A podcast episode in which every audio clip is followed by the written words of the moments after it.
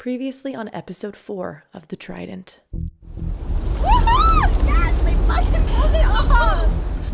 The women of the Trident exacted their pound of flesh from their predator boss, Howard Black. That's what you get, you asshole. All that stood in the way of their dream of utterly humiliating him was sharing the cringeworthy video on social media. The trident was back. That's what we thought, anyway.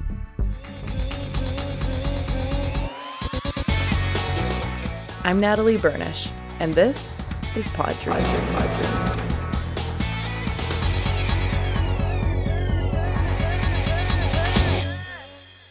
Act 5 The Return of the Trident. A staggering 24,000 days of video are uploaded to the internet daily. 300 hours of video to YouTube alone every minute. And though it may not seem like it based on the content that slips through, there is a giant infrastructure of tens of thousands of content moderators staring at screening panels whose very job it is to screen, flag, and remove videos that feature excessive gore, torture, hate speech, pornography, potential terrorists, and presumably middle aged men getting their penises shot with 1 million volts of high pulse frequency. June couldn't wait to see the stats on the video. So we woke up and expected to see some kind of shitstorm, and instead, the video had only 12 views. 12 views? Howard was not a household name. Nevertheless, June was shocked at the lack of traction the video had. So I set out to propagate the video, but I couldn't exactly post it on my Facebook page, right? I had to do everything behind a firewall of secrecy because I couldn't have this traced back to me or to us. What many people don't realize is that there is no such thing as a viral video. Videos go viral for any number of reasons, and a true viral video is rare, like lightning in a bottle. This video, however, did have all the makings of something that would get views in the millions, given enough time. Time they didn't have. While Mary and Lena paced, June worked feverishly to post the video through various back channels onto different platforms. The girl's typing away like something from a spy movie. You know, tap, tap, tap, open corridor one, tap, tap, tap, I'm in. Tap, tap, tap, there he is. Blow up that image. Tap, tap, tap. And then the typing stops. And I just hear June say, shit. June had been flagged. Someone had been looking for me, and I got sloppy, and they found me. The other two panicked, but June had regrown her composure overnight. Stoic and rock steady, she continued to try to repopulate the video online. But to her shock, the video had been removed on every single platform she tried to repost it on. I couldn't post the damn thing. I was running into packet filters and proxy server firewalls like I'd never seen. Someone had figured out a way around all my barriers and found my IP. I could see them pinging me. In all my years of cybertech, I'd never seen anything like this before. I didn't know what was happening. We were being cocked blocked, is what was happening. We'd been flagged and removed, obliterated, fucking gone. June is convinced that the level of infiltration she witnessed could only have been perpetrated by a giant tech company like the one that was about to announce a $5 billion purchase of monkey teeth within the next 24 hours. Mary and I thought she was being paranoid. No way someone could build this defense so fast. But then, this fucking pirate thing shows up on our screen. It was a skull and crossbones icon, I shit you not. Whole thing was like a sci fi movie. The computer was dead, wouldn't turn back on. We stared at each other like, Fuck. Big brother. That Sunday, three hours later, June's cell phone rang. On the other line was someone claiming to be a criminal lawyer. God, he sounded like a mook straight out of a mobster movie. He's cursing at me and threatening me, throwing everything at me. Oh, and your two friends. And then he ends the call saying, None of you bitches ever go near Monkey Teeth or my client again. June says she didn't have to relay what the man on the other line had said. He was screaming so loudly, they'd all heard it.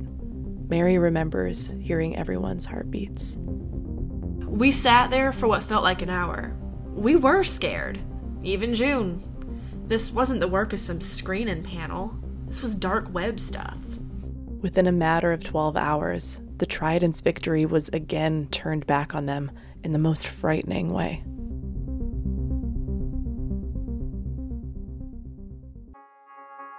June is certain that Howard must have reached out to someone at the internet giant, who must have then set their cyber goons onto them with the force of a small tech army. They have no way to prove this, but cybersecurity experts have confirmed to us that many tech giants do keep a special elite tech task force ready to pounce in the event of a breach or incriminating video of this sort that they don't want the world to see.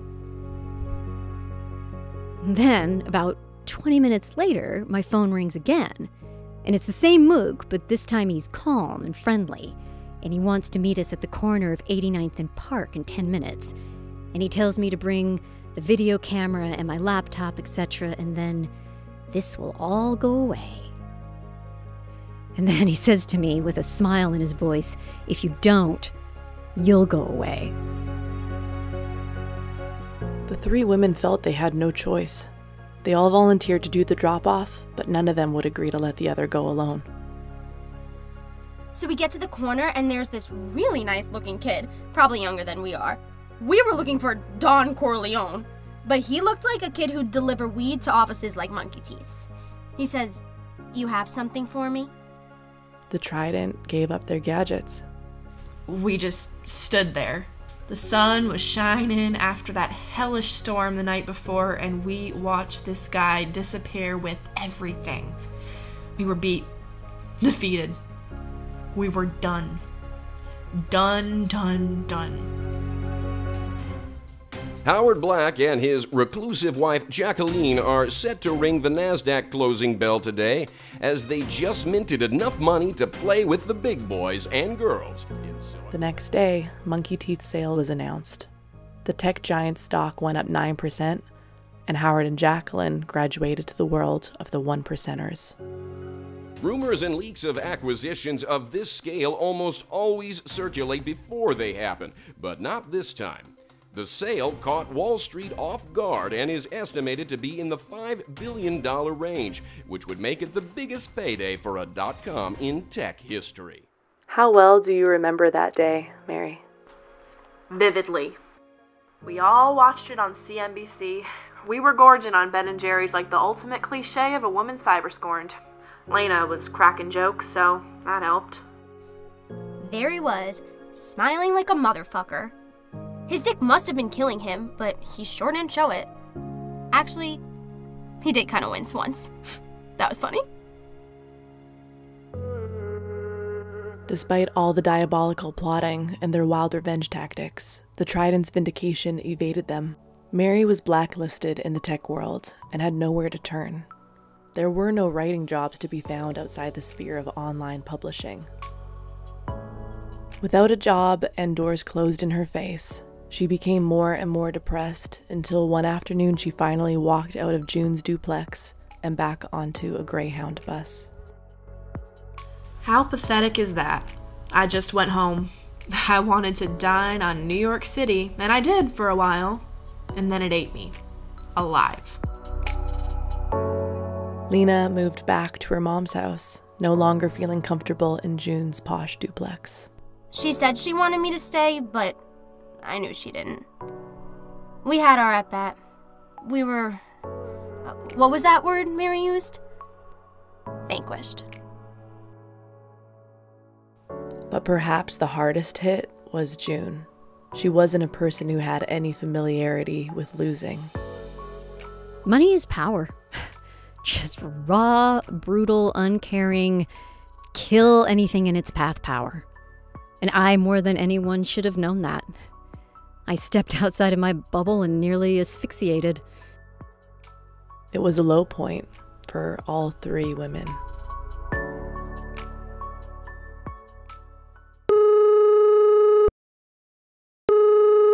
Hello? June, Hi, yeah. it's Natalie. Oh, hi, Natalie. Howard Black wished the story ended here, but it didn't. So obviously you didn't give up. Oh, no, I'd given up. I mean, I couldn't believe I hadn't had the presence of mind to make a copy of the recording. While your life was being threatened. Yeah, well, yeah, while my life was being threatened, but still, I mean, I should have thought of it. So, how did you get the recording back? The 12 views had been scrubbed, right? Yeah, they had. So. Well, let's just say the Cyber Mafia hadn't purged the cache of everyone who'd watched the video. So, you're saying you stole it off someone's computer? No, I procured it. Uh, from the SRAM of a proxy server that was associated with someone's IP address. Yeah, uh, translation? I stole it. but nobody will ever know from where. A shocking and humiliating video has come to light that has social media overheating. The Weenie Roast, as the video is being called, appears to show Monkey Teeth CEO Howard Black's genitals being tased as he was allegedly sexually attacking one of his employees. June's procurement of the footage of her encounter, of course, explains how we were able to play it on this podcast. This time I wasn't taking any chances. I'd plastered the damn video, and of course, this time everyone knew who Howard was, so it spread almost instantly. like gonorrhea, as Jess so eloquently put it. The Weenie Roast became an internet sensation. Before it was mostly pulled down, an estimated 22 million people saw it. You probably saw it. The video brought an unholy shitstorm on Howard and Monkey Teeth. After it came to light, eight women at Monkey Teeth quickly came forward with allegations of abuse. Jacqueline took a permanent leave of absence from the company and Howard. It broke the terms of their takeover and cost them virtually everything they'd reaped. Mary, who'd locked herself in her childhood room in Lafayette, writing a fictional story of her debacle in New York, couldn't have been happier. What was your book about? Well, initially the book had been a cautionary tale about a girl who gets chewed up in what she calls the second and final tech bubble, but after the video got out, a, I turned it into a tell all. Remind us of the title. Uh, it was originally called The Trident, but I thought I'd sell more copies calling it The Weenie Roast. I was right. Ironically, it was well reviewed on monkeyteeth.com. Well, the rebranded version, trenchmouth.com. trenchmouth.com? Can you read us some of the review? Glad to. Both funny and tragic, the Weenie Roast should find a place in every post millennial's computer bag for him, her, or they to read between Tinder dates and cafe lattes. My friend Sarah wrote that. Thanks, Sarah. Lena made out equally well. With June hooking her up with venture capital seed money, Lena jump started a new business called Mind Eating.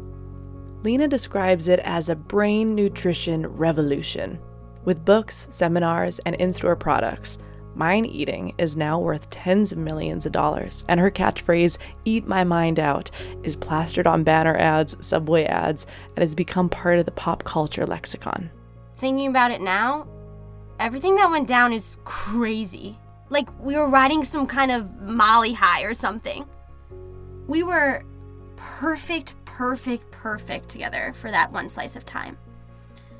And then, just as fast, it was over. But fuck if we didn't win. For once. June was the first of the group to get married to someone she describes as the sweetest man alive. She told me with pride that he's not rich and has no traces of blue in his blood. Last August, she gave birth to a little girl.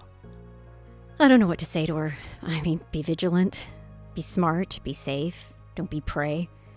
Not to diminish this at all, but for all moms, you need to have the talk. Of course, of course, a different the talk than African American parents have to have with their children, but still, sadly, you owe it to every single girl to tell them to look out. They're after you. Every last damn one of us born female is a mark, a potential target. How do you feel when you look back on the whole insane experience?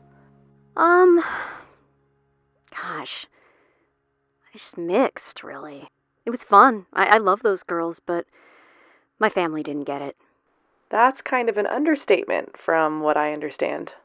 Yeah, I know. Rich family, and I smeared our good name, all that. Yeah. June is understating that reaction. The incident completely alienated her from her family and her fortune. June didn't go back to work with her father and told me she's been disowned and disinherited from her family's empire. That must have been horrible for you. It was horrible. I mean, it's a. It's not the money, you know. I just uh, wanted uh, to be heard. Do you regret it? Do you wish you'd never been part of the Trident? I will never. I will never ever regret being part of the Trident.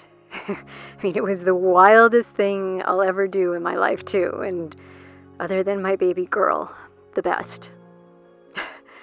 we got him pretty good, didn't we?